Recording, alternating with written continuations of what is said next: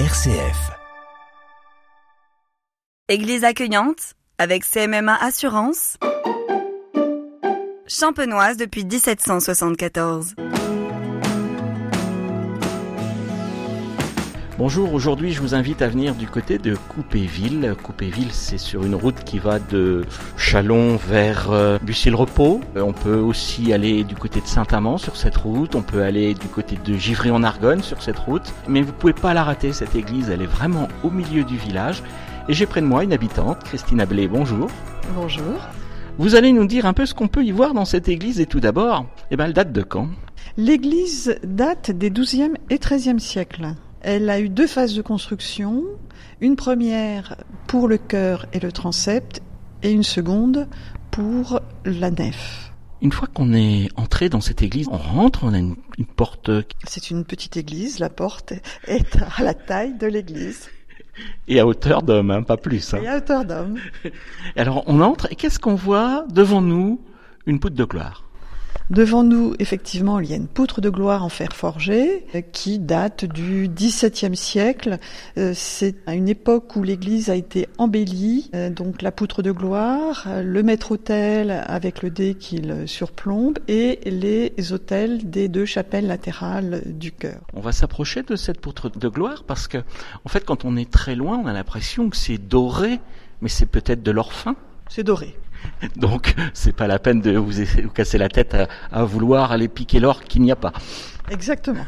Alors, on s'est approché. Donc, euh, cette poutre de gloire, elle est quand même un peu particulière puisque habituellement, on voit une vraie poutre. Et là, c'est plutôt, euh, allez, une, une croix, euh, une croix classique, Oui, enfin sculptée. Oui, c'est un travail euh, de forgeron qui est un beau travail avec euh, deux personnages de, part et d'autre euh, dans la partie basse qui indiquent qu'il faut regarder en hauteur, au centre où se trouve tout en haut le Christ sur la croix. Nous voilà devant le nouvel hôtel, on va dire, avec l'ancien hôtel derrière, qui a un superbe baldaquin. Alors c'est un baldaquin à six colonnes euh, qui euh, est surplombé de deux estrades euh, sur lesquelles se trouvent de part et d'autre deux anges qui portent des vases d'encens et au centre, partant de ces deux socles, se trouve donc une couronne surplombée d'une croix. C'est dans quelle matière? C'est purement décoratif, c'est-à-dire que c'est du plâtre, de la pierre, euh, voilà, tout, un, un- ensemble, un agglomérat qui est peint. Ça n'est pas du marbre, hein, c'est du faux marbre, c'est du trompe-l'œil. Voilà, donc de chaque côté de cet hôtel, on a deux chapelles. Alors les deux chapelles comportent également un autel et de même que l'autel central, le motif qu'elle porte et qu'elle revendique, euh, c'est la croix de Malte euh, qui euh, était certainement portée par le donateur de ces autels. C'est ce qui semble le plus probable. Et dans l'histoire de, de la commune de Coupéville, il y avait quelqu'un qui était titulaire de l'ordre de Malte ou quelqu'un qui avait fait euh, un voyage à Jérusalem ou quelque part par là. C'est une histoire qu'il faut poursuivre, qu'il faut rechercher. Pour l'instant, nous n'en avons pas trace. Mais bon, si la trace elle est là, mais on ne sait pas qui. Oui, mais nous, nous ne savons pas qui exactement a fait euh, ce don qui est vraisemblablement le don d'une personne, sinon ce ne serait pas cohérent que ce- cet emblème, cette croix se retrouve sur les trois autels, à moins que, euh, surtout au XVIIe siècle, à moins que mm, les recherches historiques nous prouvent autre chose. Christine, quand on lève la tête, on s'aperçoit qu'il y a deux parties, une avec des poutres et une autre sans poutres. Tout à fait. Au XIIe siècle, euh, l'église était recouverte, euh, enfin la partie orientale euh, et occidentale, ceci dit, était recouverte d'une charpente et au XIIIe siècle, l'évolution stylistique vers le gothique a conduit les maîtres d'œuvre à voûter l'église comme c'était la mode. Et donc le chœur et ses collatéraux, ainsi que le transept, ont été voûtés, ce qui a modifié considérablement euh, l'architecture extérieure et intérieure de cette partie. à l'extérieur, des contreforts sont venus contrebuter la poussée de ces voûtes, parce que ça pèse extrêmement lourd par rapport à une charpente. Et à l'intérieur, l'espace a été ouvert. Les arcades menant du cœur aux collatéraux ont été agrandi, l'espace a été complètement ouvert. Euh, on le voit avec ces euh, grandes baies en tiers-point euh, qui permettent le passage du cœur vers les collatéraux. Et de même dans le transept, le transept était vraiment fermé, cloisonné.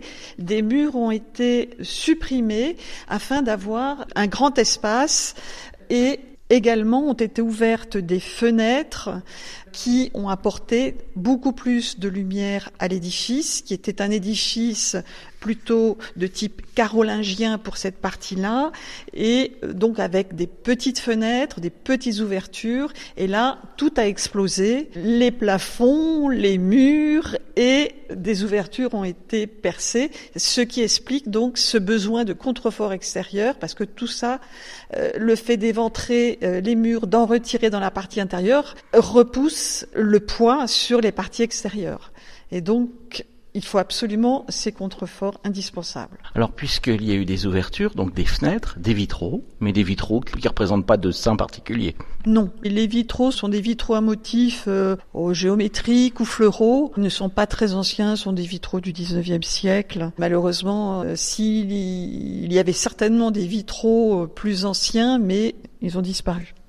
Alors disparu pour cause de guerre, par exemple? La guerre de 14, ici, vous étiez loin? Non, nous n'étions pas loin du front, puisque la forêt d'Argonne euh, n'est pas très loin. Mais le village n'a pas été bombardé. Nous étions zone de repos des combattants d'Argonne et zone de passage également des euh, militaires qui allaient combattre en Argonne ou qui en revenaient également des militaires qui allaient combattre dans la Meuse, puisque euh, la route leur permet de rejoindre la voie romaine qui mène à Bar-le-Duc. Alors on était dans la, dans la guerre de 14, on est devant le, mémorial qui est dans l'église. Alors euh, la, commune de, Coupéville a, perdu, donc on va dire une, deux, trois, quatre, cinq, six, sept, huit, neuf, dix personnes, plus une victime civile.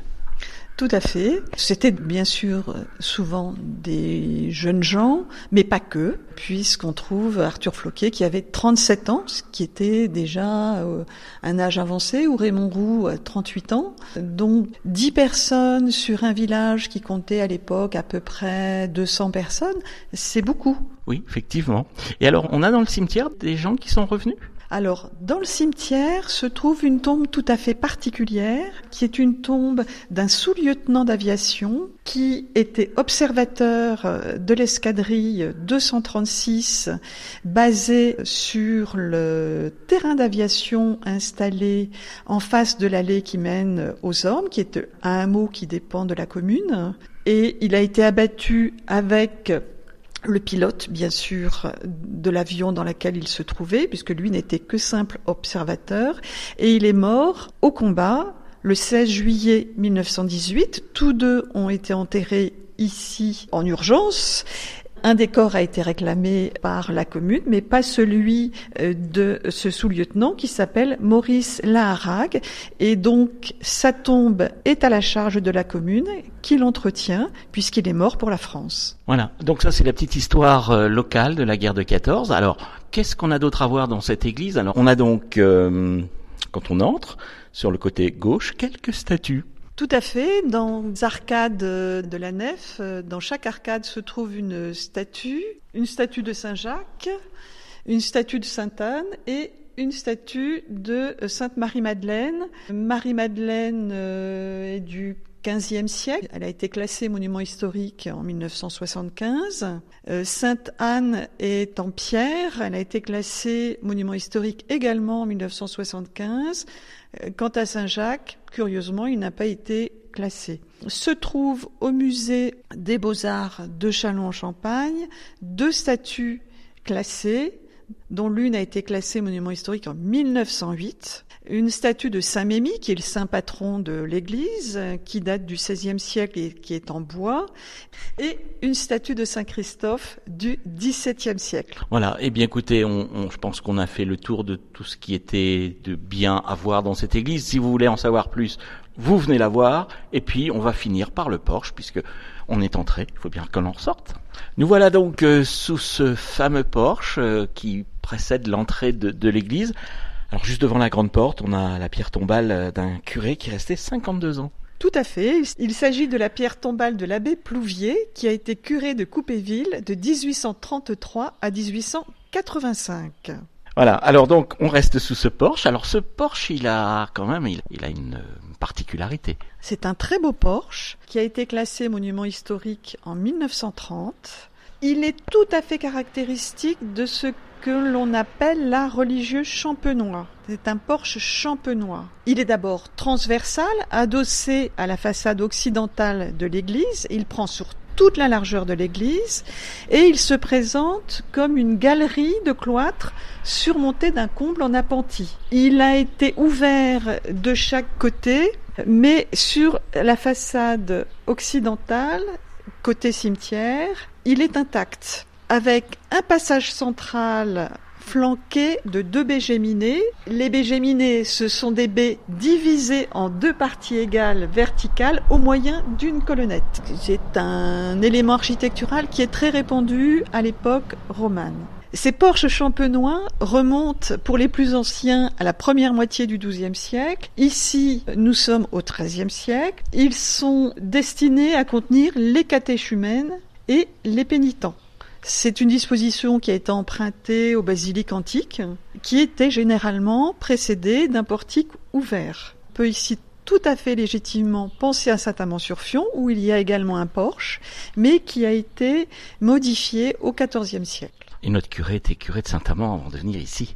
Voilà. Mais bien après la construction du porche. Tout à fait. Voilà. Donc, bah, il nous reste à, à vous remercier. Et puis, euh, donc, comment font les, les visiteurs de cette église? Pour visiter l'église, il faut s'adresser à la mairie, donc de préférence téléphoner à la mairie pour être sûr que quelqu'un puisse vous prêter la clé. Christine Avelé, merci. Merci à vous.